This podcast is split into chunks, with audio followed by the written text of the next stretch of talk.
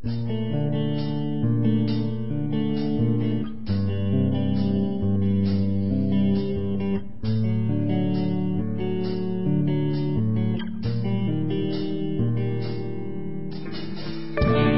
stake of the loyalty placed upon a noble crown. Hail and welcome to a special edition of the New Outriders podcast. Uh, special guest today, so we were using real names today. I am Bill Talalandberg, and with me, as always, are Darla Roxanne Hourigan and James Lassarian Whitmer. How are you guys doing tonight? Oh my god, I didn't realize I had so many names. Great. And our special guest tonight, um, co-founder of City State Entertainment, uh, fresh off their successful backing of Camelot Unchained, is Mark Jacobs. Thank you Hey, for guys. being here. Welcome, Mark, and congratulations. Ah, Oh. thanks very much. Now, my, my first question is, I think, the one everybody wants to ask. Did you personally get nervous towards the end there? I mean, I know from from contributing and watching a lot of Kickstarter campaigns that the first two or three days and the last two or three days are the biggest chunks of, of most campaigns. On your first day, you guys got 25% of your goal. On the last two days, you got 25% of the goal. And then on the 27 in between, you really just scratched out the other 50%. Did you get nervous those last couple days? Um, not really. Not the last couple of days. I got nervous, uh, probably halfway through, uh, cause I thought we would probably have a little bit better middle than some of the other games. But, you know, look, uh, the nice thing about Kickstarter, uh, is that you can look at the trends from all these other projects, and I did. So, you know, when the first of the last 48 hours, the first 24 had gone, you know, and passed by, I felt pretty confident uh, that we were going to make it. The only question was, would would we make it by the skin of our teeth, or you know, would we make it uh, with a bigger win? And look, we made it with more than skin of our teeth, uh, but not with a huge win. So that's okay. You know, look, um, at the end of the day, what matters is whether we make it or not. And when you look at all the games that, or all the projects, excuse me, that have failed to make it, and we're asking a lot less than we were, uh, I am incredibly pleased at the result and of the uh, support of our backers, founders, excuse me. Yeah, and you know, you, when you guys finished, you were um, at the time the sixth largest software game Kickstarter. Exactly. Um, right now, uh, you got passed by Hex from Cryptozoic, so now you're seventh. Um, but I mean, you look at this this list of games that have gone through Kickstarter: uh, Torment, Tides of Numenera, Project Eternity, The Double Fine Adventure, Wasteland 2, Elite Dangerous. Those are all, and even you know Camelot Unchained. And a big part of all of those Kickstarter campaigns is nostalgia. They're games that were all either cult hits or just you know popular in the past, but for whatever reason, publishers don't want to make them today. Do you think that's the sweet spot for Kickstarter campaigns, or is somebody going to come along with you know a more I don't want to say new, fresh, because obviously you're all going to try and bring something new to your games, but I guess that is the term I'm going to use. You know, a newer, fresher game is going to get to be one of those million dollar Kickstarter projects. Oh, absolutely. Absolutely. I mean, in our case, and in case of the games you've mentioned, you're absolutely right that nostalgia played a role.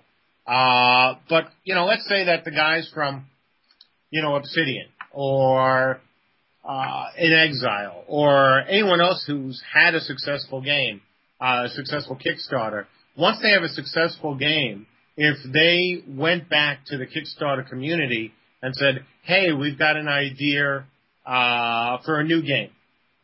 And it's fresh and it's risky.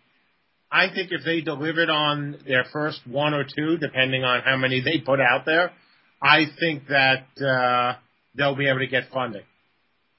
You know, I think it worked. It, it, what the nostalgia has done is allow Kickstarter, um, to sort of lay the foundation for what will happen with crowdsourcing over the next three to five years. And now it's up to all of us developers not to screw it up. And if we don't screw it up and we make, you know, great games, then I think a lot more becomes possible. And nostalgia is it's kind of a huge factor in the games industry right now.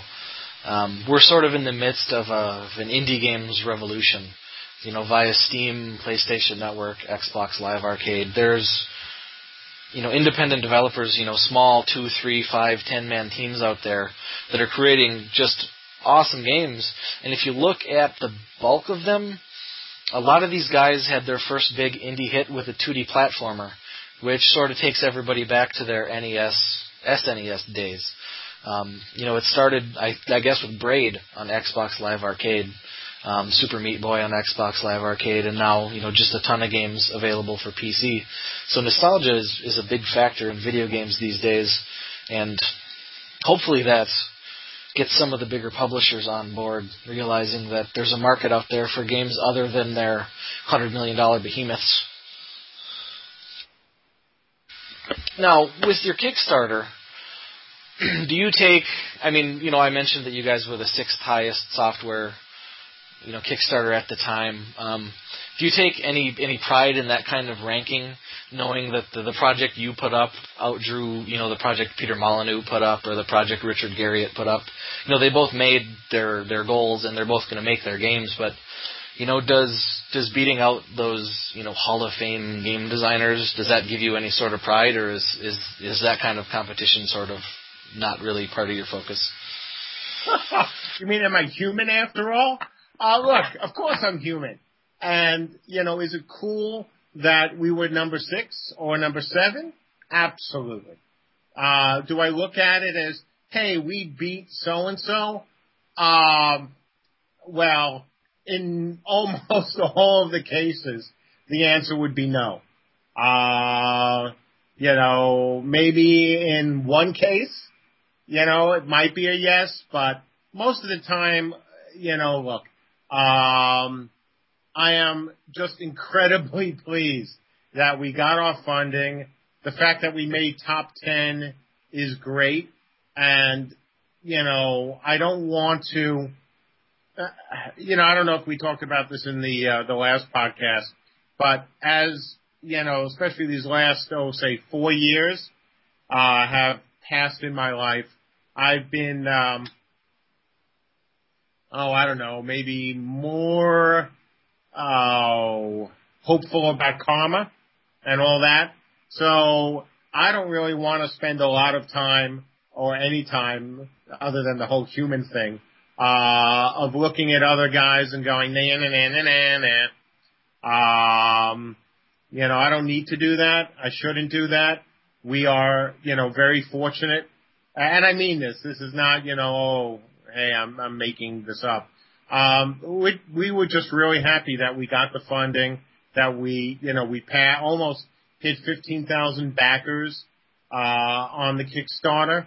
So, you know, yes, it's great to be number six or number seven, but, you know, just being top 10 and, and getting the two million was so wonderful that spending a lot of time looking at other guys and saying, well, we did what these other guys couldn't, because it's a really complicated, um, you know, problem. It's not, you know, these guys didn't fund, uh, we didn't fund because Mark Jacobs is better than Chris Taylor, or Mark Jacobs isn't as good as, you know, uh, Brian Fargo from inXile, or, or Feargus, uh, from Obsidian. Um, Kickstarters generally succeed or fail because the concept is solid or not solid, because the developers put in time or didn't put in time.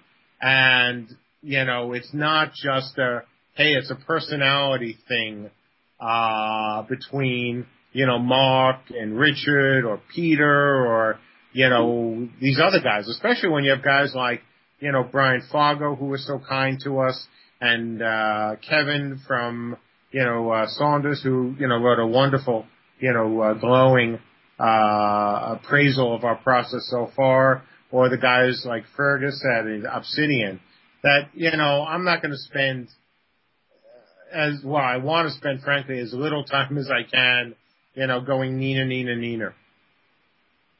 Well, you're a better man than I. that's that's Tell her, that's true. a man than you. Sorry.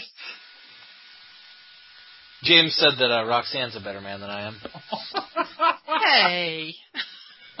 Now, it's it's obvious you claim you came into the Kickstarter with a plan. Um, you guys had you know your daily updates. Most of them had videos. If you know, most of them had concept art, if not all of them. Um, how many of those did you have planned before you started? How many of those sort of came from the feedback you got from people?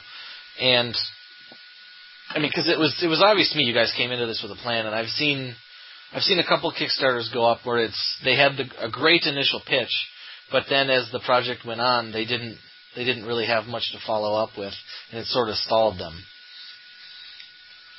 So, you know, in terms of what, you know, uh, updates we had uh, ready to go, very few actually. Uh, we had a plan. What we didn't have was as much time as I thought we needed, and that's my fault. Uh, when we in- initially announced the Kickstarter, I thought we were going to have more time to prepare a couple weeks worth of updates ahead of time, and we just didn't. Almost everything that you guys saw was recorded that day or the day before. Now, in terms of the overall game concept, in, in terms of the foundational principles, all that, no, we had obviously thought about that first. But the updates themselves, oh no. Most of them we were filming live. And that Markathon obviously was live as well. Um, what we did, and this is a credit to everyone in the studio, we worked our ass off. Okay? These guys, I didn't need to drive them with a whip or a gun or, you know, mace. Everybody here wanted this thing to, to succeed. So we just worked our asses off every single day. And I couldn't be prouder of the team. You're absolutely right though. There are a lot of Kickstarters that start strong and, you know, just kind of peter out in the middle. And, you know, you, and it's not a question of being lazy or being a bad developer or anything like that.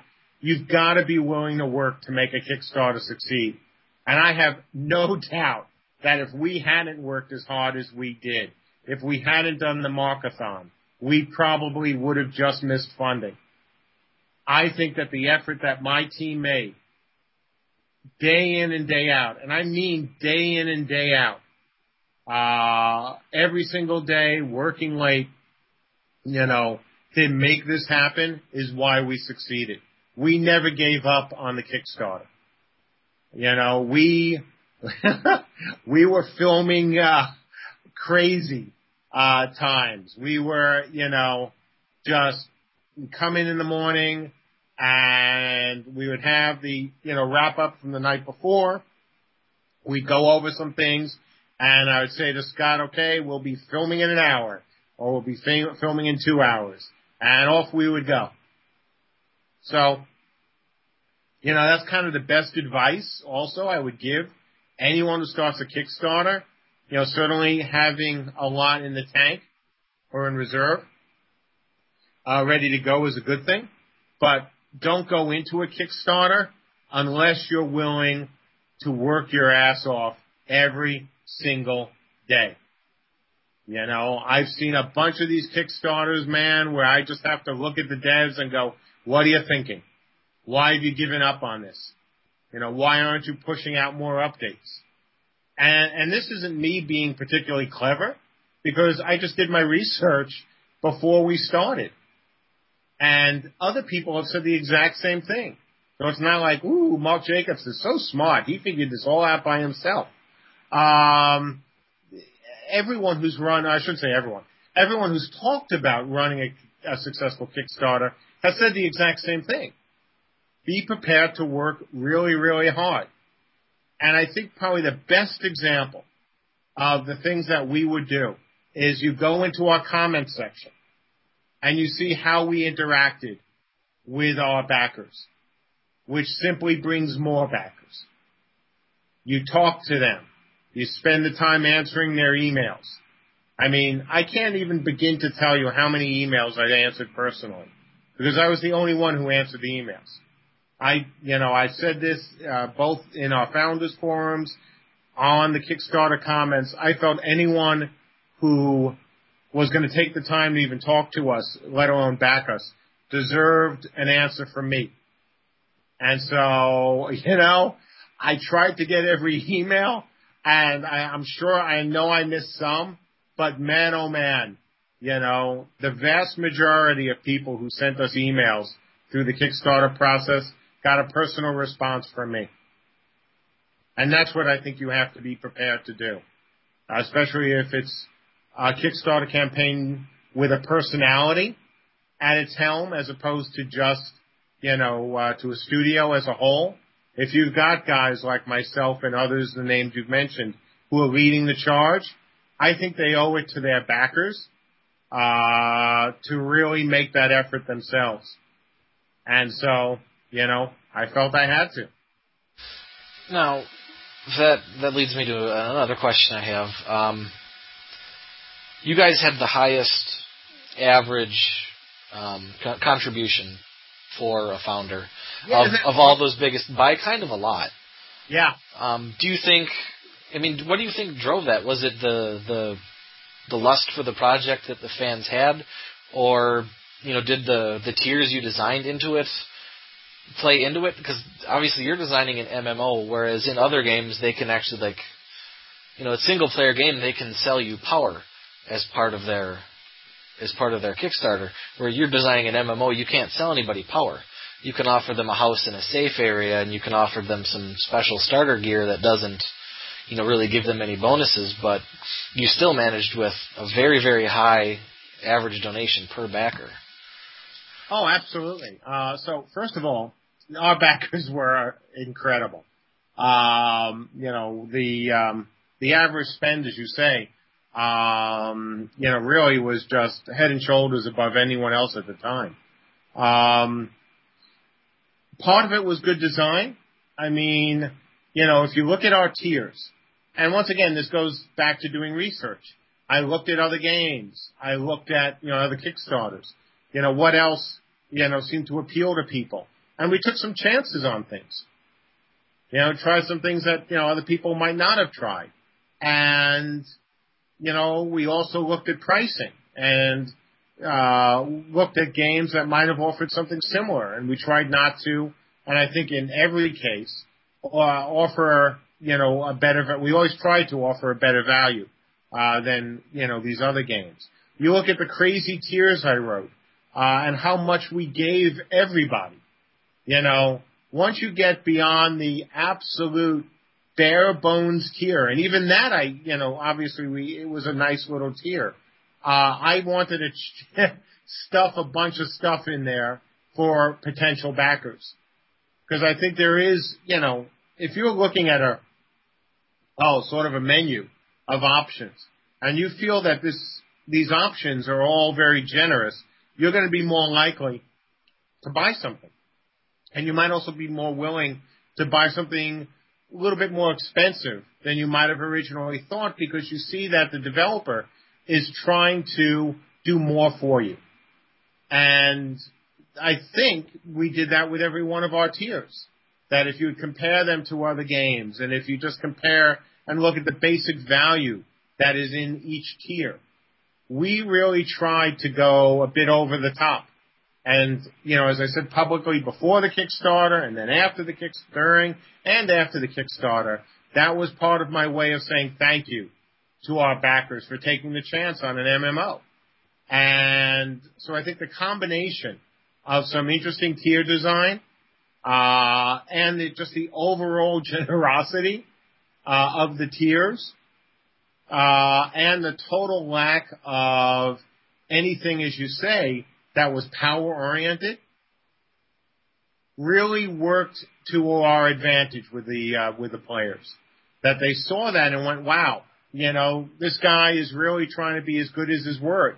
You know, he's resisted the chance to put in tiers or add-ons or anything that could make uh, the game slightly unfair. We stayed away from the usual, hey, we're going to sell you mice and t-shirts and everything else because we wanted, we told our players, because we wanted you guys to get the most value, you know, from the tier while maximizing the amount of money we could use on development. And so, you know, that freed me up to do some things with the tiers that I might not have been able to do because I'm worrying about, okay, how are we going to fulfill this? And gee, the markup on this has to be this because we have the whole fulfillment thing. And so, you know, it was a really complicated process. And, you know, the tiers aren't perfect. There are things I, you know, would take back, not in terms of successful tiers. Um, but I think overall, we did a really good job. Yeah, and those those physical items, not having them, I mean, having them is a is a problem that some of the early Kickstarters that made had. Um, they ended up getting a lot less money than they thought they did because they had to print and ship all those items, and they they underestimated the cost those are. Exactly, and that's why I stayed away from it. And look, I could have made a lot more money selling, you know, T-shirts and mice and all that other stuff to our players. You know, I know I would have brought in a, a lot of additional money, but it's not worth it, especially for the Kickstarter, because it would have meant that we weren't keeping as much of that dollar for development. And, you know, we can always sell that stuff. And the other thing is, now when I sell it, I don't have to pay as much attention to markup, right? Because, you know, when you're doing it with a Kickstarter, you have to think, oh my God, if I don't price it at this, then I'm getting so little, it's not even worth it. At this point, I don't have to sell this stuff in order to make a huge profit to be used on development. Now, when I offer it, I don't, you know, I won't feel compelled to add a few extra dollars, right? Because now it doesn't matter. These these wouldn't be development funding things. Whereas in the Kickstarter, if you're putting in T-shirts and you're putting in all these physical items, then you really have to, you know, look at the impact of them on your development budget. Now, now I would just be selling extras. So that gives me even more freedom, you know, in terms of uh, pricing and, you know, not having to mark it up as much, which makes me very happy. I know that sounds sort of like, boy, the opposite of being a really good entrepreneur where I should be looking at maximizing every dollar uh, and getting as much out of the customer. But I've never been that guy. I suck at that. You know, I can't sit here with a straight face and go, yeah, I need to make, you know, a 200%, 300%, whatever on the t-shirt. You know, it just, it's silly. I, I don't want to do that. I want to, you know, spend some time, design some cool things for people, and I certainly want to make a profit on it. It's, it is a for profit for profit business, but I don't want to have to make those kind of calculations where you know I am trying to get every last dollar uh, I can out of the customers. I've never done that. I didn't do it with Dark Age. I didn't do it with Warhammer. I didn't do it with our older games, and I'm certainly not going to do it uh, with Camelot Unchained. And you built in some very hard decisions into the tiers. um, you know, I'm not going to say the two dollar values, but there's two tiers within five dollars of each other. The cheaper one has triple the founder's points of the other one. It's Yeah, got it's got the special starter armor and weapon. It's got the digital art book and it's got alpha access. But the five dollars the more expensive one has internal access seven months earlier, and I could, I literally stared at the two of them for two weeks. Oh, um, I'm so sorry, man. And then, well, the, the crowd made my decision for me because the the the, the more expensive of the two had a 500 person limit, and it sold out. So I ended up getting the the five dollars cheaper one, but Well, see, I would have guessed you would have just ended up buying them both. See, and that's one of those great examples where I could have made more money. Uh, you know, use the phrase leave some money on the table, and that's when I left a lot of money on the table. If I had been willing to open up more internal testing tiers, um, I definitely would have made more money. but it wasn't the right thing to do. And as frustrating uh, from a business standpoint as well as for some of our customers it was that they couldn't, it was the best thing I could do for the game. It was really that, excuse me, really that simple. Oh, I mean, yeah. For that internal testing, you really have to have people that are playing the game to test it. They have to be submitting bugs. They have to be giving all kinds of feedback. They can't just be logging in, you know, saying, I have access now, let's play around and see what happens. They've actually got to be doing the work at that point. Exactly. And, you know, again, um, that's the sort of thing I want to conti- continue to do. I want to be able to make, you know, those choices and not have to, oh boy, you know, now I can make more money. It's just not, it's not, the, it's not the way I operate, uh, for better or worse. So, you know, just like now, you know, we took out, you know, the founders rewards. I could put them back up and, you know, continue to make money from these same tiers, but I promised, you know, our founders that I wasn't going to do that. You know, that these founders tiers and the founders points were going to be, you know, a limited time thing. Uh, and while we will have some backer rewards, you know, obviously we're going to, you know, continue the funding, as I said, during the Kickstarter, but our founders will have absolutely nothing to complain about. You know, we were, I was very clear with them that we won't be giving the new people any sort of founder point system, and we won't. We, the tiers won't be quite as generous. Um, you know, and once again, maybe that's not the smartest business decision in the world to make. That maybe I should just say, nope, we're going to do it because it'll make us more money. But, you know, not going to do it. I'm going to stick to what I told our backers, and that's all there is to it. Well, I hope that any additional contributions that open up uh, manage to hit that stretch goal to unlock the depths. Me too. I Um, really want to do that.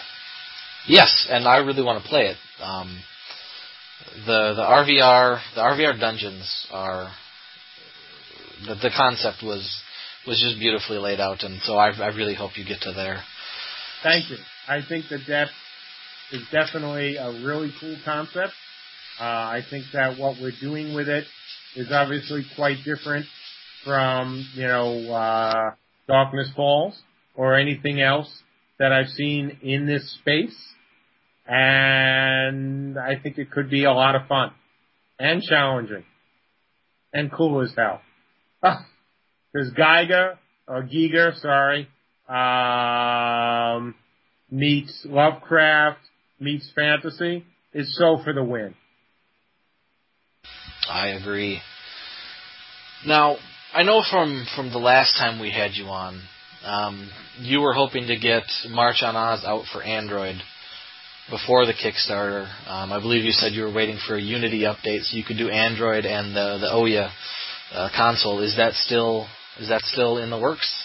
Oh yeah, and that was one of the problems with why we didn't uh, have quite as much time to do the uh, you know Kickstarter updates in advance.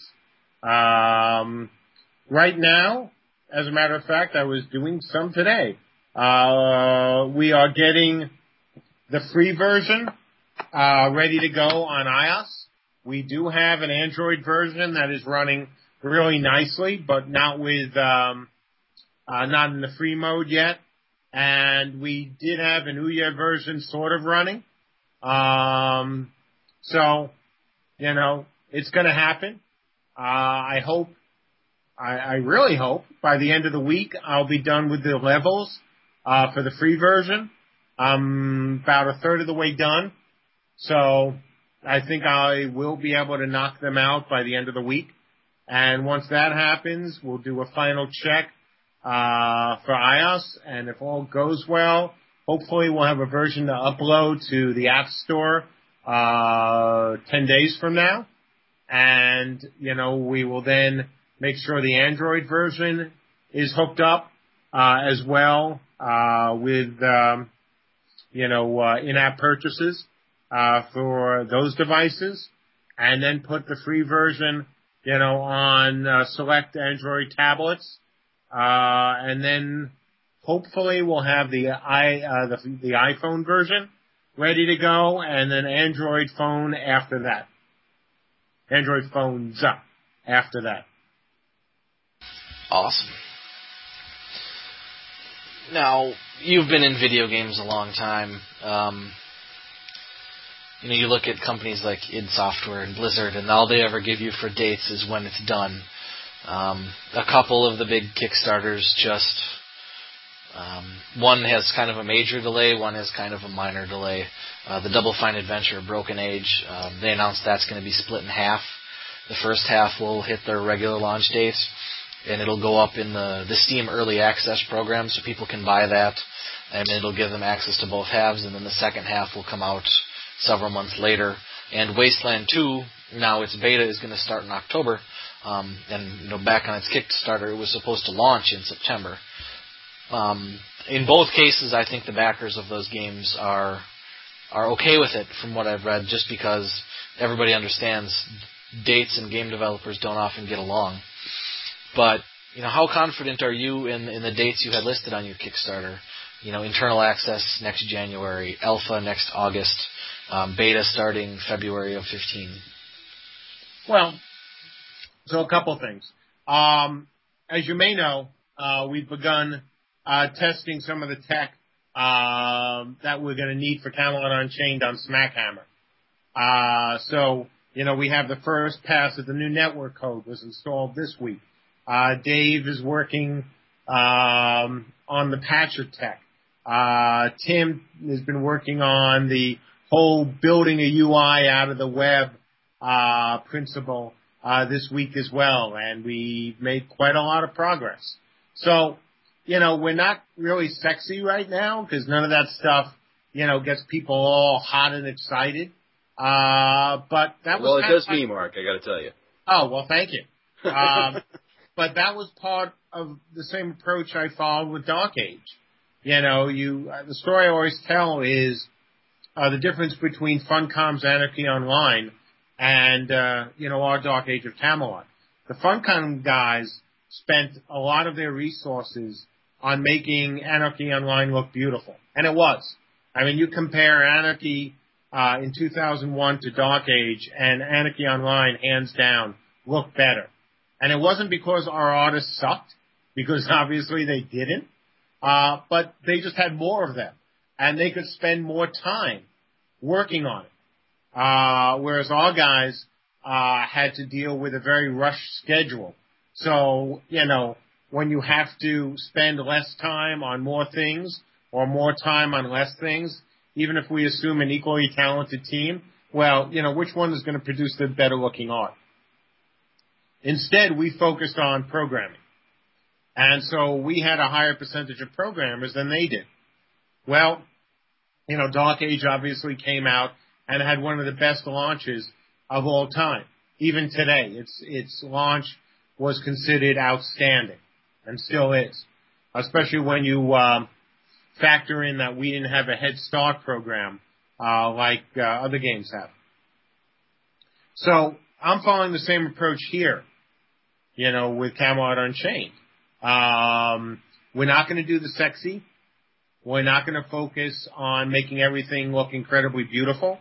Uh, my uh, artists are going to have uh, less time, and we'll have fewer artists, unfortunately, than you know would be perfect because you'd like to have you know obviously even more. Uh, and we will have additional programmers. So I do think we'll be able to hit our dates. Um, and I hope by using SmackHammer as an ongoing test bed, we can make sure that all the non-sexy tech, uh, like network coding, like Apache, like the login server, you know, all the things that have to work or your sexy game doesn't, you know, get off the ground, um, that we can have this ready to go way in advance. And it's a very different approach. As far as I know, and I could be wrong about this, but I've never seen any other developer do this, where we are going to take, you know, and at the same time create a game or an app or whatever you want to call Smackhammer that not only can stand on its own as a fun little thing to do, but also as a test bed for the tech that's being used in another game that's being developed at the same time. Now, you know, we at Mythic, obviously back in the day, had to, you know, done a lot of games uh, before we did Dark Age, and so you know that allowed us to perfect some tech, or at least have some very good tech uh, before we launched as well. I think this approach will actually even work out better because if Smackhammer can, you know, achieve any sort of critical mass, because we're not looking to make, oh my God, we're going to expect this to be a million dollar game. We don't. But if it can just get enough people playing on it on a nightly basis, uh, that, you know, whether again it's the login tech, whether it's a network code, you know, the patcher, all that work, you, you don't want to say flawlessly, but let's just say work really, really well, uh, before we even go into beta testing for Camelot Unchained, we'll be ahead of the game. So that's why we're doing it this way. It's not, again, not as sexy. It doesn't, it won't help us get any additional backers. But what it'll allow me to do and the team to do is focus our effort now on all the foundational stuff. So then, as we move further along in the process, those same programmers and artists will be free to do the sexier things.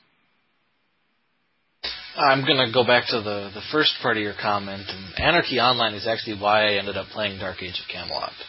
Um, I was a, a long time beta tester of Anarchy Online, and when they announced that the game was going to launch on June 27th um, of that year, the summer of that year, I said, "No, that's bad. This game's not ready to launch. Nothing works right." And I was there for launch, and it was awful. And then, you know, just what October, just a few months later, Dark Age launched, and it was just about flawless. So a week after launch, I went out and bought it because after struggling with Anarchy Online for for four months, I was done. Um, so yeah, their their bad tech actually drove me to your game. And it's unfortunate because I know you know the guys at Funcom, you know, really cared about that game and they were trying, you know, very hard. But you know, at the end of the day, it doesn't matter how pretty the game is. It doesn't matter how clever your gameplay is. What matters is the tech has to work. And obviously it worked very well for Dark Age. One of the things that happened with your Kickstarter, probably the only negative thing that I noticed with your Kickstarter, um, was brought up in an article by Ben Kuchera at the Penny Arcade Report. And he ended up writing an article titled, titled something um, like yep. "How to Get the Media Not to Cover Your Kickstarter." Um, and it was it boiled down to basically the backers of Camelot Unchained, which you know all of us are are. Um, had started when it looked, you know, in the middle when the middle days, like when it wasn't rising as fast as everybody hoped, they started basically spamming all of the the gaming news outlets, um, as sometimes happened with Kickstarters. Um, did that sort of take you by surprise when that occurred? The spamming part, yeah, you know, the eagerness, no. I mean, look, these guys who did it, did it, I think, you know, for the best and purest of, of motivation. Uh, they really wanted the game to succeed. As you know, I asked them not to do that when I found out what was going on. I apologized profusely, uh, privately and also apologized publicly, uh, for it. Um, I, you know, look, if you know, since you know me, you know I've never engaged in anything like that. You know, and I've been making games forever. I've always been very polite and respectful uh, to journalists publicly uh, and to other com- and as well as to competitors. Uh, so the spamming, you know, the real spamming, um, definitely caught me by surprise. Uh, I just thought they were going to be, you know, inquisitive and ask. Um, but you know, the real spamming um, was definitely not what I wanted and not what some of the journalists uh, themselves wanted. And I get it. And, you know, uh, I am just as I was then. I couldn't tell you uh, just how sorry I am that some of these guys apparently got very spam. Yeah, Uh, I'm I'm sure everybody meant well. I mean, obviously they did it with the best intentions. They just wanted to get the word out because I mean, Kickstarter, you know, there's been some huge successes with it, but it's still it's still very new and you look at the number of people that back most of these projects, I mean, on the top end they'll top out at around, you know, 50,000 at the very top end. Um so it's not it's not, you know, widespread. So they're just trying to spread the word, but nobody wants to get you know 500 emails in the span of one day is in what of you know two days about one subject. Oh yeah, absolutely. I mean, again, that's why if I thought that you know the journalists were being unreasonable, uh, I would have said something. Uh, I don't think they were being the least bit unreasonable. Uh, it certainly would be easy for me to say now uh, if I thought they were because you know we funded and we've got press, blah blah blah. But look, I mean the numbers that they were saying, uh, I can understand why they were getting upset. It's it's really that simple. Um, you know, what Ben had to say, you know, was his opinion. Uh, just as other people, you know, uh, thought they were getting spammed as well. And they're, you know, obviously entitled to that opinion. And, you know, I don't know the numbers, of course, so I don't know whether they were 30 spams a day or 500, but they were obviously upset by them. And as somebody who is, you know, now running his, you know, third studio essentially, though AUSI was very small. Yeah, basically it was me and, you know, one other guy in the beginning. Um, I have to respect that. And so as I apologized to them, you know, privately, I also did publicly. And it's not something I like to do. Uh, I am willing to do it. I've never shied away, as you know, from saying mea culpa. Um, you know, when my studio screwed up or I screwed up. And in this case, these were guys who were trying to get our game funded. Uh, so I have every responsibility, I think, uh, to say, yep, you know, I'm sorry on there, not only on my behalf, but theirs as well. Now, March on Oz, you guys funded yourselves. That's all CSE's money. Um, Camelot Unchained is obviously there's the the 2.25 million in in Kickstarter and PayPal funds, um, and then you and um, another uh, it was you know announced right after another outside investor contributed another three million. When you guys get you know further along in in Camelot uh, in in CU, do you have another game idea out there? Is there going to be another Kickstarter from City State? Um, if you did another one in a couple of years, do you know do you know what you'd do differently? Oh my God. So, you know, let's start with the easy question. Um, would I do things differently? Absolutely. Uh, you know, if you don't learn from both your successes and as well as your mistakes, uh, you aren't paying enough attention. So yeah, there were things I would do differently. Uh, in terms of another idea, oh man, you know, I've got so many ideas for games. Um, you know, it, it's one of the things that's constantly frustrated me over the years that, you know, I've had so many different ideas for games and I've never been able to make them happen either because other people didn't believe in them or because I had to, you know, focus on doing a certain type of game or I worked for somebody else. Oh man, you know, my, my wet dream would be for some, you know, body to come in and give us enough money that, you know, we could, um, work on other IP, uh, while we're working on Camelot Unchained. And then when Camelot Unchained is ready, uh, take that IP and get another game going. You know, because there's so many games and so little time, uh, in this world, uh, that yeah, that's never a problem. Never a problem. So many ideas for both games and IP. We got into your background a little bit last time, Mark. Um, I had a question following up from that. How did you end up in Virginia, and and what made you stay there? Because you sound like you're from from New York. Yeah, that's an easy one. Yeah, I'm from the Bronx. What made me uh, come down to Virginia was go to uh, law school at Georgetown, and what made me stay uh, were the trees. Honestly, I I came down to Virginia, and there were trees everywhere. It was green. It was nice. It was clean.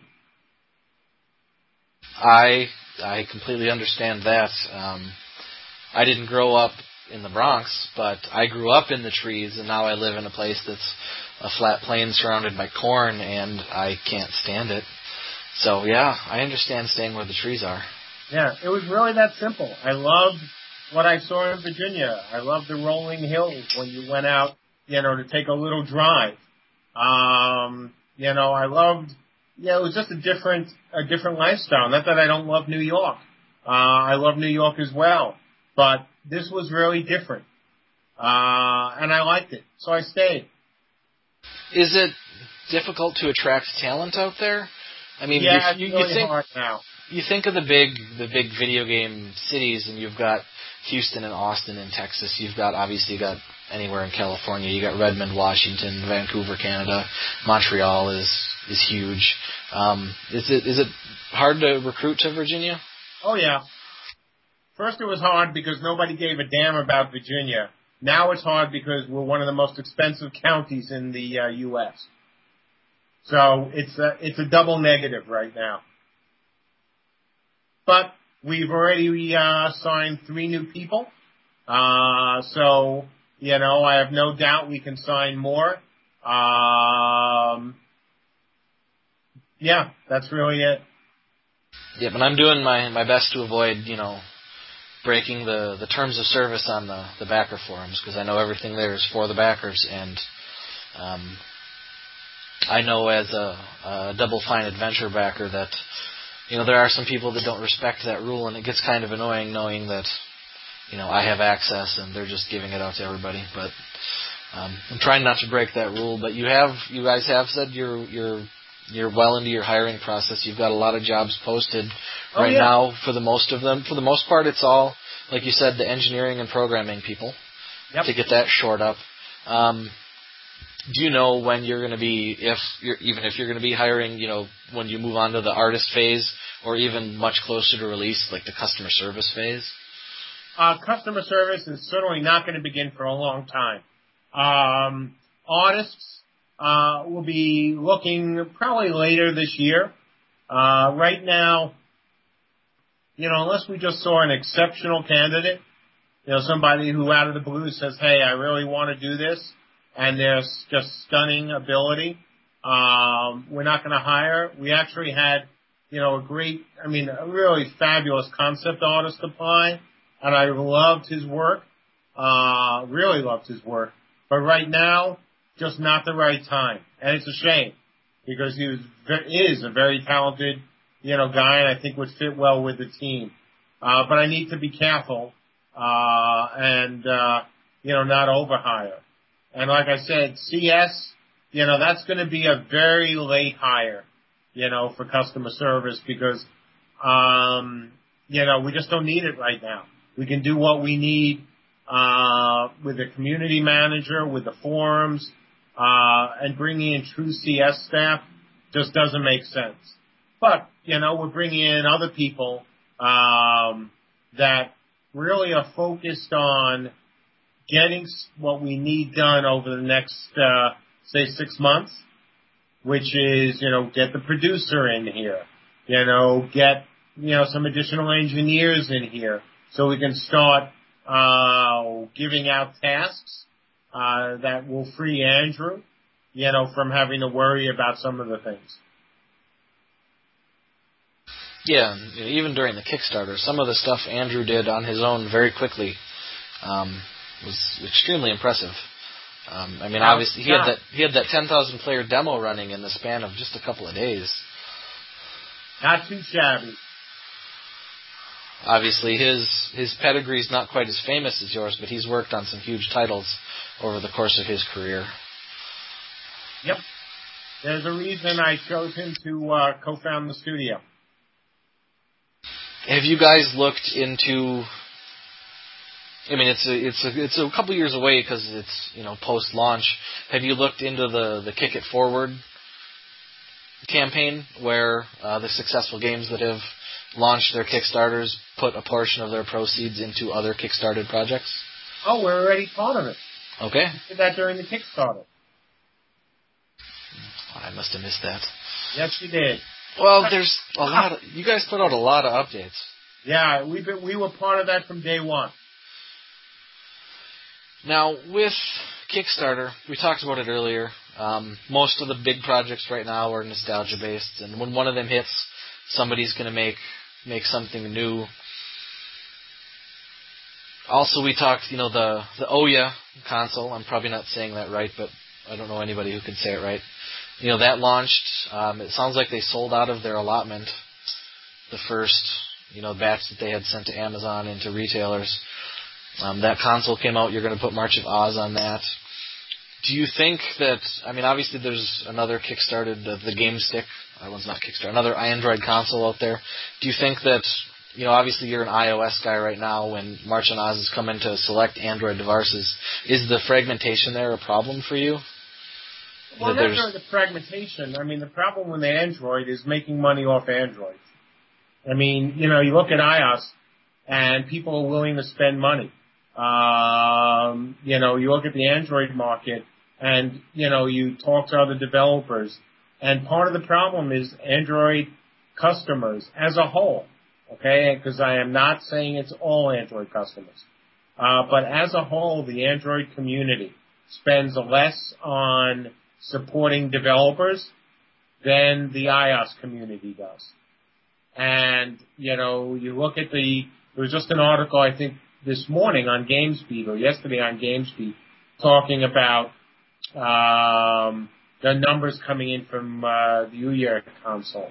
Uh, um, you look at all the developers who've talked about how difficult it is to make money through, uh, on the Android devices. And it's a shame because you've got some awesome Android devices, but they have to be willing, the community have, as a whole, and not just the backers who bought, you know, uh, and backed Ouya or some of the other ones out there, some of the other, you know, concepts out there, but the community as a whole has got to embrace developers because, you know, look, when a developer is doing a $60 game, I do understand why more people might want to pirate it. What I don't understand, and I can't understand, is why people who are real gamers want to pirate a 99 cent app or a dollar 99 cent app. Okay? You know, that I just don't understand. Yeah, you're talking about uh, not even a soda, you know, a, a medium soda at a movie theater price. And when you see the developers who are putting so many hours whether it's us on March on Oz or other, you know, developers on their games, and you see the numbers come in from iOS and they're really strong, and then you see the numbers on Android and they're not strong, you go, well, how come? You know, why aren't you guys supporting it? You want great games for your device. Support these guys. Support us. You know, if you like our game. Because the only thing that's happening is you're going to have less great games on Android and especially fewer, almost non-existent games that aren't free with a ton of IAP enabled. You know, and I'm not, you know, a guy who wants IAP. I, I don't. I'd rather pay one price, whatever that darn price is, and buy the game. You know, and if it's 60 bucks and I like what I get, I'll buy the game. If it's four bucks and it's what I like, I'll, I'll get the game. What, on a personal level, I don't like are the games that, you know, you have that are free, but in order to get what you would have gotten if you had bought the game whole, it could cost you two or three times as much. Because the only way these guys can make money is by making them free with a ton of IAP. I'm old school. Name your price. If I like it, I'll buy it, and if I don't, I won't. You know, I've seen that in a number of articles where for whatever reason, Android users just don't have the same spend as iOS users when it comes to to add to basically any apps, whether it's games or software. And what I haven't seen is a reason why.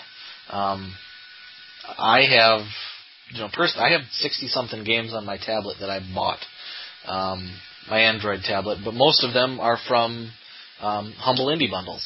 They're they're indie games I could name my price. I usually give them at least 20 bucks. But, you know, that's where I got most of them. I've gotten some off the store, but you know, I have a lot of Android games, and I, just, I guess I don't understand why people aren't buying them if they're buying them on iOS. You got me. I, you know, if I knew the answer to that, I could make a fortune as a consultant. You know, I just don't know. Uh, I wish I knew what the, the answer is, and you can, you know, list out a whole bunch of theories, but I don't think anyone really knows why. Um, and it's a shame because you've got some wonderful Android devices. But, you know, if, if people aren't going to support the games there, people aren't going to do the ports or they won't do the original content for it.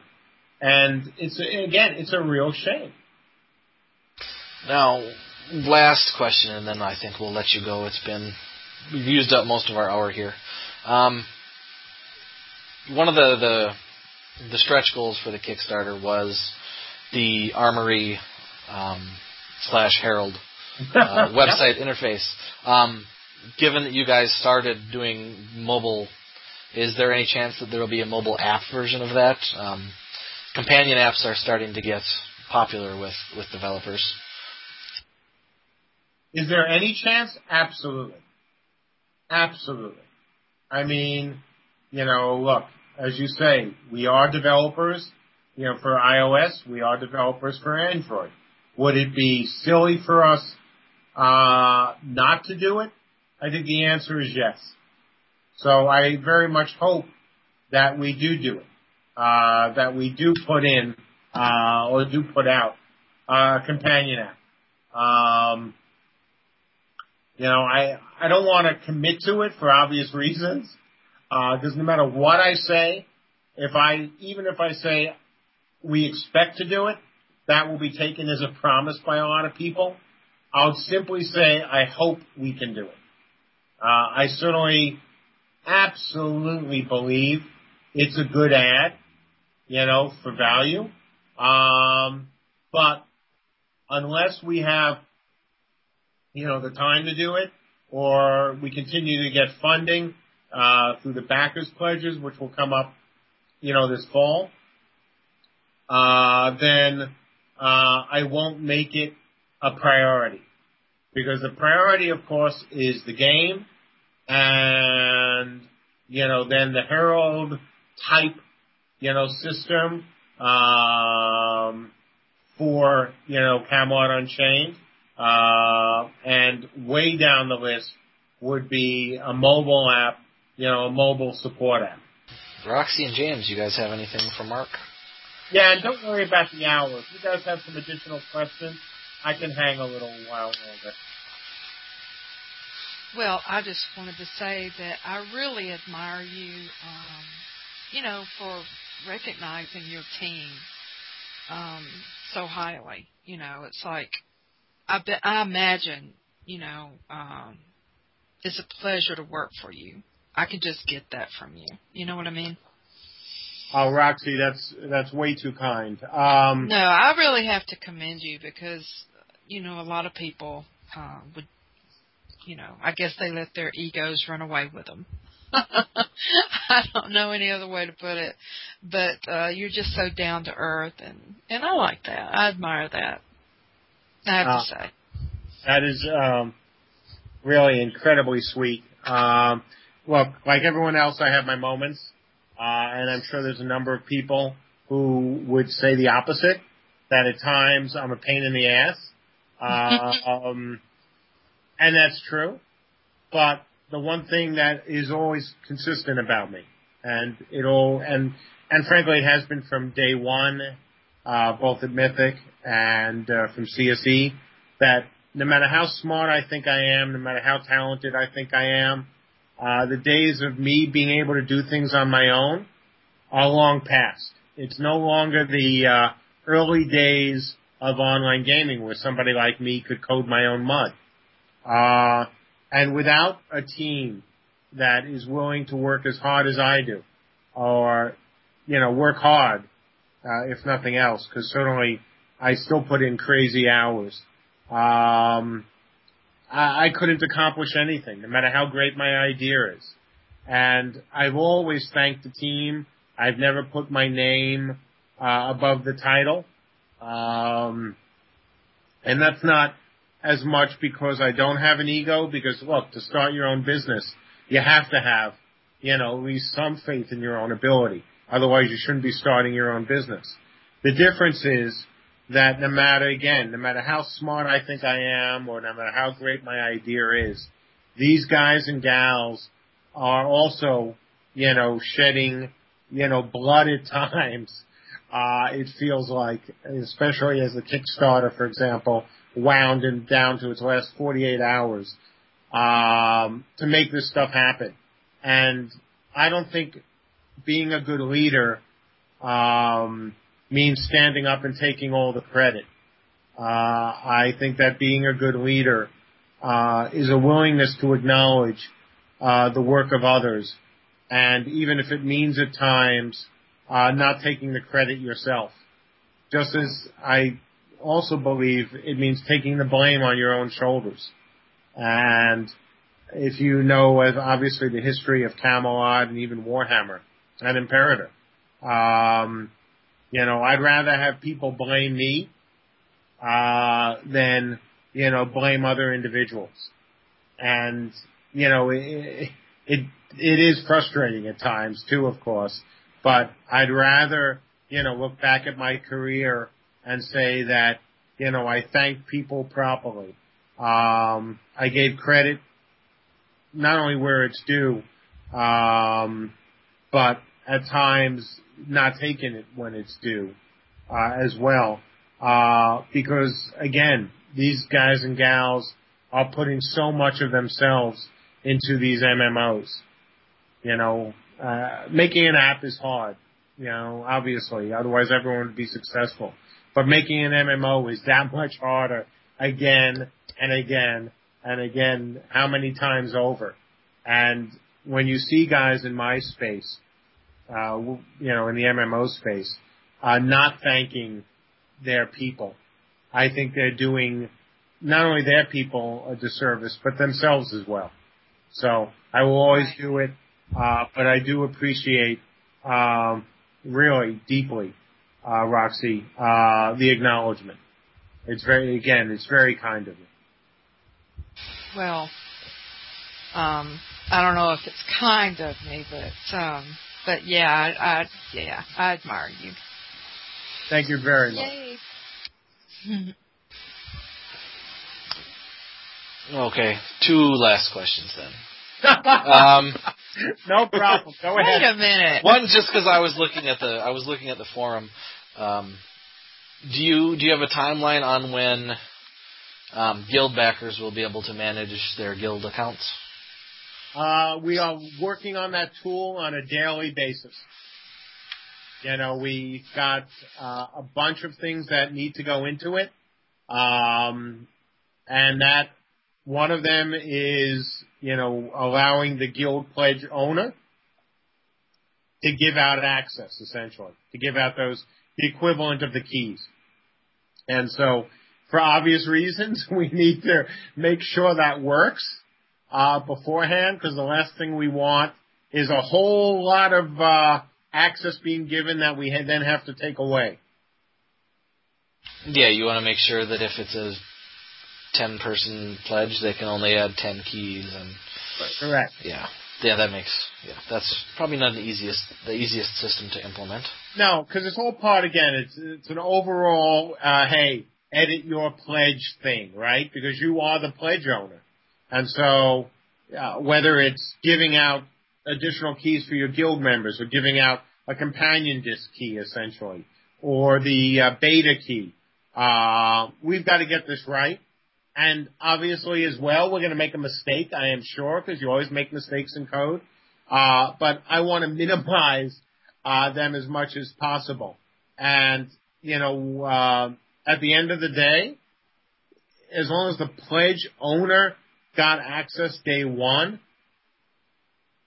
that is what counted the most. And this is no offense to the other guild members. It really isn't.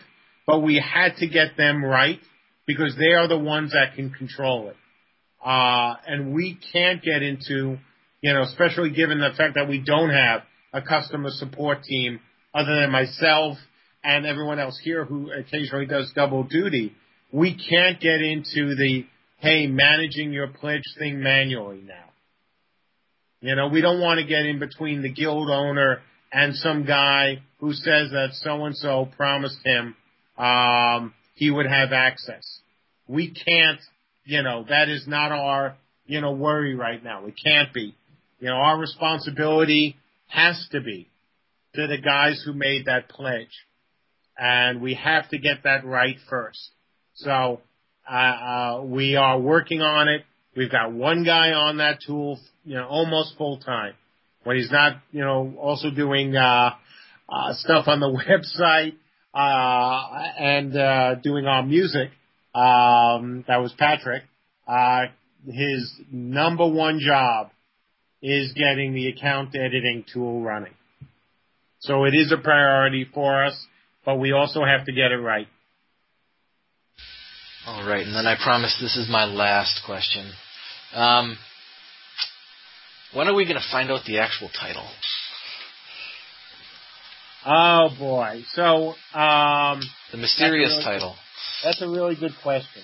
And, you know, people have asked, well, is there any chance we're going to keep Camelot Unchained? Because after all, it's, it's gone on for so long. Uh, the answer is still no. Um, we do have a title in mind.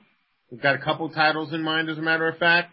Um, and I'm not being mysterious about this, but there is a reason for the delay. Uh, we need some supporting art. We need some story to go along with it because until we have that, the title doesn't make anywhere near as much sense. Um, so be patient. I know it's not easy. And believe me, I would love to get to the uh, core backstory.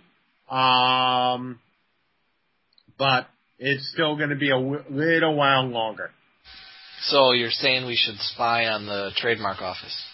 Ah, uh, no, not really. Okay. Um, Uh oh.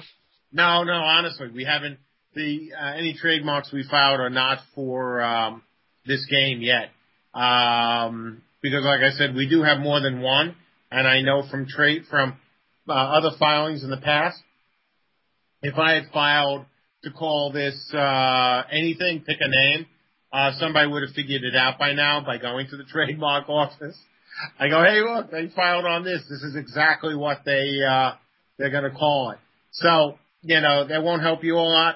Um, yeah, frankly, it won't help you at all. Uh, but hey, you know, if you want to look, go right ahead. Um, you know, there's just a bunch of stuff we got to get done. And, you know, now that we've transitioned the team to working, almost everyone working on Camelot full time, other than what little stuff we had to do on, um, you know, Oz, to, you know, this week, other than me. Um, stuff will start flowing a little bit faster. And once Andrew and I and Scott can get off the interview gig, it will flow even faster still. But we are spending a lot of time, for better or worse, I think it's for better, though I know some of our founders think it's for worse, uh, interviewing people. You know, a ton of time. I mean, I was on the phone two hours, well, more than that actually, two and a half hours today. So that's a good chunk of my day that goes towards interviewing and phone calls. So, you know, hopefully by, it's the end of July, hopefully by the end of August, uh, we will be down only to a few open slots in terms of uh, positions we're actively looking for. And so then Andrew and I and Scott can relax a bit. Uh, and once we can relax a bit on that, it means we have more time to spend on Camelot Unchained, you know, our responsibilities with Camelot Unchained. And in my case, that's design and, you know, lore and all that. I don't think you can spend enough time on interviews. Yeah, that's mean- kind of how I feel too. I mean, I, I did a, a hiring at, at my office. We went three we went through three rounds of interviews for this one position, and when we finally made the decision, I still wasn't sure we hired the right person until about a month later. You know, a month into the job, they were doing great. Same here. It's it's tough. We do the same thing. You know, we will go initial screen. We will then go, you know, uh, essentially department screen. So if it's a programmer, Andrew may, will do the initial screen. If it's an artist, Scott will do the initial screen. Screen. If it's a designer or a community manager or a writer, I'll do the initial screen. Then we do a more group screen. And then depending on the position, we may do another group screen or bring in, you know, for a face to face. You know, we are very careful. Uh, I would rather this game take a little longer because we couldn't get the right people than, you know, until, you know, what, but because we couldn't get the right people early enough, then this game take a little longer because we hired the wrong people too soon. The first will result in better quality. The second will result in more issues. And I would rather, you know, take that chance that by not hiring, you know, the first programmer that walks in our door or the first designer that work, walks in our door, I would rather take the chance of losing some time for that than because we tried to rush the process. So, you know, it's the same way we, you know, have our code reviews. Our code takes longer than it did at Mythic and it might at other studios because, you know, we have very serious code review pro- process here. But it does mean at the end that the stuff is going to work well. If you look at March on Oz, and yes, it's only an app, as people say, but it's only an app when they talk about games. Uh, Oz has been remarkably, unbelievably solid for as complicated of an iOS game as it is. The number of crash reports we've gotten, uh, you wouldn't believe how un, absolutely unbelievably low it is. I'll give you, you know, one example. As of the last version, and I haven't looked at the new version in the last month, so I can't attest to it. But as to the last version, um, after it had been up for a couple months, uh, we had not received a single crash log. Before that, we had not received a single crash log. The version before that, we had received a crash log. Um, we're pretty serious about that. And it's not because we're the most brilliant team of programmers ever. Uh, it's because we are a very diligent team of programmers with very, very stringent code review process. And I would rather spend that extra time than rush it out. And as somebody uh, who said they have a lot of games on their Android device, and as somebody in my case who has a ton of games on mine, I would be hard pressed to think of any new game that came out from any studio uh, that is even as close to complicated as ours is that didn't crash a heck of a lot more than that. And we're going to do the same thing with Camelot Unchained. Uh, we will hire the right people. We will take our time hiring them. We will stress test our stuff as early as possible.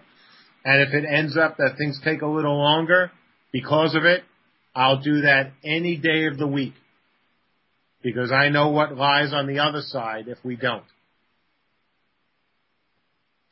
That sounds yeah. Zero sounds amazing. I would like I would like my apps not to crash. Yeah. I mean, look, there's so many games that I played that I really enjoy, but it's like, oh Jesus, here's another crash. Okay, well, gee, here's another one, and we'll be maybe crashing multiple times in a night. So, you know, it's believe me, from the businessman's perspective, uh, I understand why they do that, especially the indies, because I was an indie, you know, a broke indie at one time as well. But when I see it from the big companies, that's when I go like, oh, come on. Really? You guys can do better than this. Because it's not about subjectiveness at that point. It's really kind of an objective standard. Does your game crash or doesn't it? And, you know, we want to do the same thing here with Camelot Unchained. So, you know, it may take longer to hire people. and we might not like to touch on what I touched on or talked about earlier. It may not look as sexy in the beginning, uh, but I think our approach uh, is a rock solid one because that's exactly the kind of code we want to have at launch. Rock solid. And that takes time, it takes care, and you cannot, cannot rush the process. And in a good way. Not rushing because you can add new features or not rushing it because you want to pretty it up. Now, we don't want to rush it because we need it to be really, really solid. So, it'll be, uh, hopefully a good fall for us where we'll be able to get a lot of content, you know, pushed out by then on a more regular basis. But if it takes us a little bit longer, so be it. All right. And we're willing to wait Well, thank you. for as long as it takes. Yeah. Well, you know, the thing is, again, because of our approach, we do want to get people in earlier. So it's sort of like, it's a really interesting and very kind of strange situation that on one hand we tell people we want you in early to play our game, but it'll take longer for people to play our game. But I think it's the way, I think it's going to work out really well. Because our testers will be in early, earlier than any other MMO that I'm aware of. Um, and they'll be testing us, testing in there as well as testing in Smackhammer. And, you know, though it won't, it'll speed up some things, it will also mean, I think that, you know, it's why I put down two and a half years. It's why we said, you know, the first, you know, that the game wouldn't ship until late, you know, in the year as opposed to being a little bit more optimistic and saying we'd ship earlier in the year. Um, you know, we'll just have to see what happens. But the one thing that I can guarantee everybody, we are not rushing to hire. We're not rushing to get this game out as quickly as possible, uh, because that way just doesn't end well. And, you know, we'll take our time. I think I posted an update. You guys probably saw it that I haven't actually spent any of the Kickstarter money yet. And that is the truth. You know, I've been using my own money and now that the studio is, you know, almost full time, now I'm going to start to use the Kickstarter money. So it's not like we've spent even the last few months burning through any of that Kickstarter funding. Have not yet. And the round of concept art you put in that last Kickstarter update is just beautiful. Oh, thank you. So I hope your artists are proud. Lot. What was that? Which one are you talking about? The, kick, Um, the Kickstarter update or the update that I've done post Kickstarter? Well, this one I'm talking about the the July 15th Kickstarter Oh, okay. update, update 54. Um, The dr- the uh, well, Land of the TDD and the uh, Hamadryad story. yeah, yeah, the, yeah. That concept art is just beautiful. Michelle and Sandra kick uh, total butt. Yeah, they are two very talented, you know, concept artists with two very different styles in the beginning. And part of the process here, I let them do their thing, and it slowly merges to become, you know, what we will uh, hopefully be able to create. But they are two very, very talented uh, young artists. Maybe we'll have to have one of them on one day. Sure. Especially All right. Michelle. Michelle loves to talk. We like people that like to talk. Yeah, that's not a problem. She did the live streams, and I think is Awesome. probably uh, itching to get back, you know, and do some more. Well, I think I think that about wraps it up. Um, obviously, first and foremost, we want to thank you for coming on again. Um, we're all very very excited about about CU. Um, we've got the guild contribution. We've got several individual contributions. Um, I'm not going to say who it was, but one of them spent enough to buy a house um, in the game. I so. who that is. So that Oh, was in the well, game, that wasn't yeah. me. That wasn't that wasn't me. But one of the in-game housing tiers, those are up there. So, you know, we're we're very excited about this game. So we're going to be we're going to be following you closely, and you know, once that um, the guild pledge owner is in there with their keys, uh, we're probably going to overrun the place. Yeah, this was our uh, Mark. This was our first um, first Kickstarter campaign that we did as a guild uh, successfully, and it uh, it really went off quite well, I think, for us. Uh, and I had kind of hoped, and, and I nudged Tallow about this a little bit, that we could kind of maybe nudge up a little bit to the to the higher tier um, than we did end up. But nevertheless, I, it was a little bit of a big deal for us because it was a first. Um, you know, after we had established ourselves as a nonprofit, and after we had sort of created this legal entity as a as the guild um, for New Outriders, uh, you know, to protect our our 20 year history now, and we were very excited to to be a part of this, and, and we're so glad that you were able to join us again on the podcast. Well, you know, first of all, the simple, the short answer is it's great to be here as always. I like talking. Um, you know, so I always enjoy, you know, this sort of stuff. Um, and the short answer to part two is also thank you as well, uh, for the support of the guild, uh, for you guys making the effort that you have, whether it's, whether it is to invite me on to talk about these things or, uh, to support our game and to be excited about it.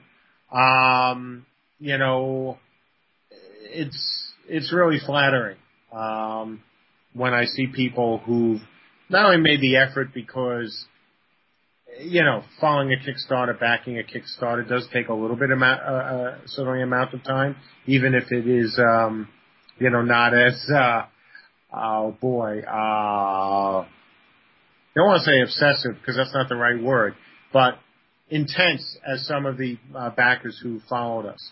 Um, you know, it's it's really a cool concept. This whole Kickstarter thing.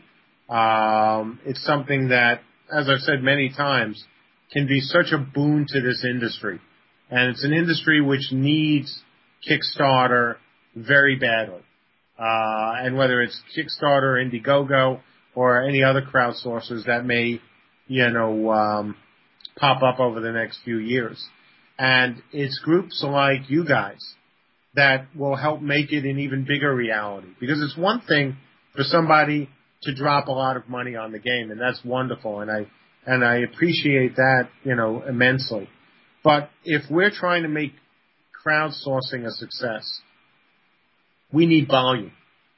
You know, we need guys like, you know, your guild or guys, you know, just in the sense of a community of guys and gals coming and backing these plays that are not publisher driven. Because, you know, look, I don't hate publishers, far from it. Uh, I think people within the publishing, some people within certain publishers, I, I, I have to admit that I would use uh, the word hate.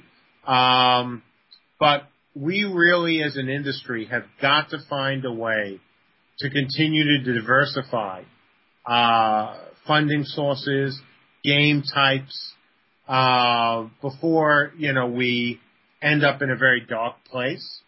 And I think if you want to draw an analogy, as people are always drawing analogies to Hollywood, uh, you look at what's going on right now in the film and television space. You know, the fact that Netflix just got what, 11 Emmys? Uh, that you have Amazon you know, out doing original work. Uh, you have obviously the amazing success of things like Game of Thrones uh, and other you know series on uh, HBO, Showtime, etc. Um, as a wonderful thing for Hollywood, you know, something that I think will revitalize Hollywood in a way that nobody could have anticipated 10 years ago. And I'm hoping that this crowdsourcing, again, whether Kickstarter or Indiegogo, et cetera, will help to revitalize the game industry. Because when you look at the NPD data, it's sad. You know, every month it seems like the numbers are going down. Uh, you look at the consoles in this, this generation.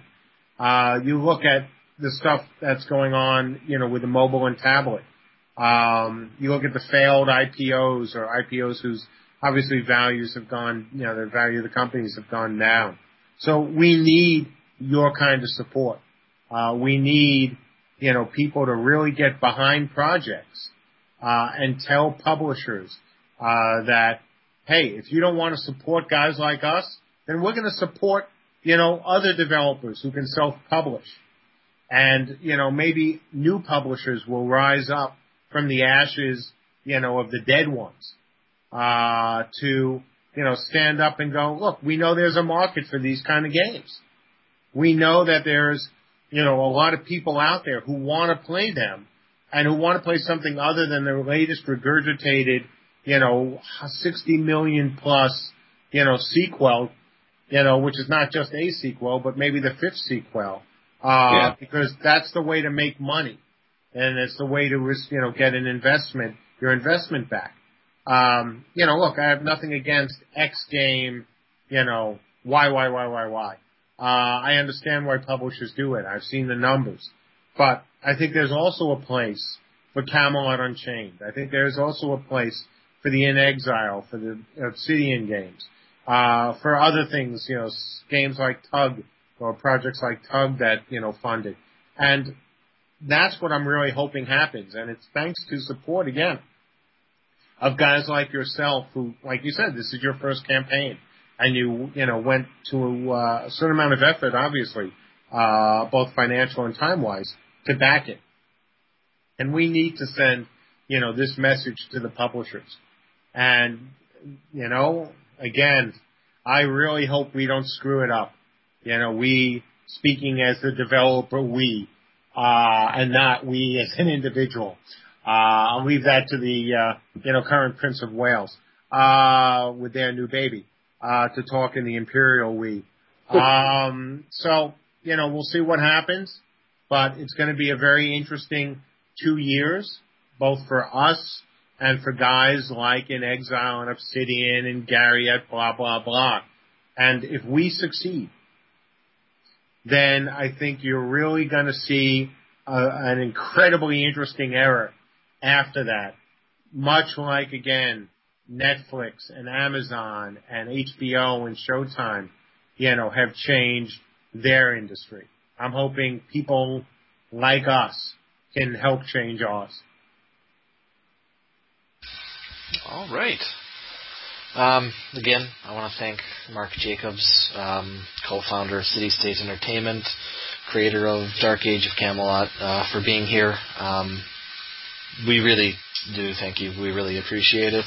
Um, and as always, thank you to um, James Lassarian Whitmer and Darla Roxanne Hourigan. Um, I like saying her name. I prefer I prefer hooligan to hooligan, but we'll go with hooligan. Hey, I was born a hooligan. Well, all right. Um, it's a great name. it is, isn't it? Oh. Good night, everybody.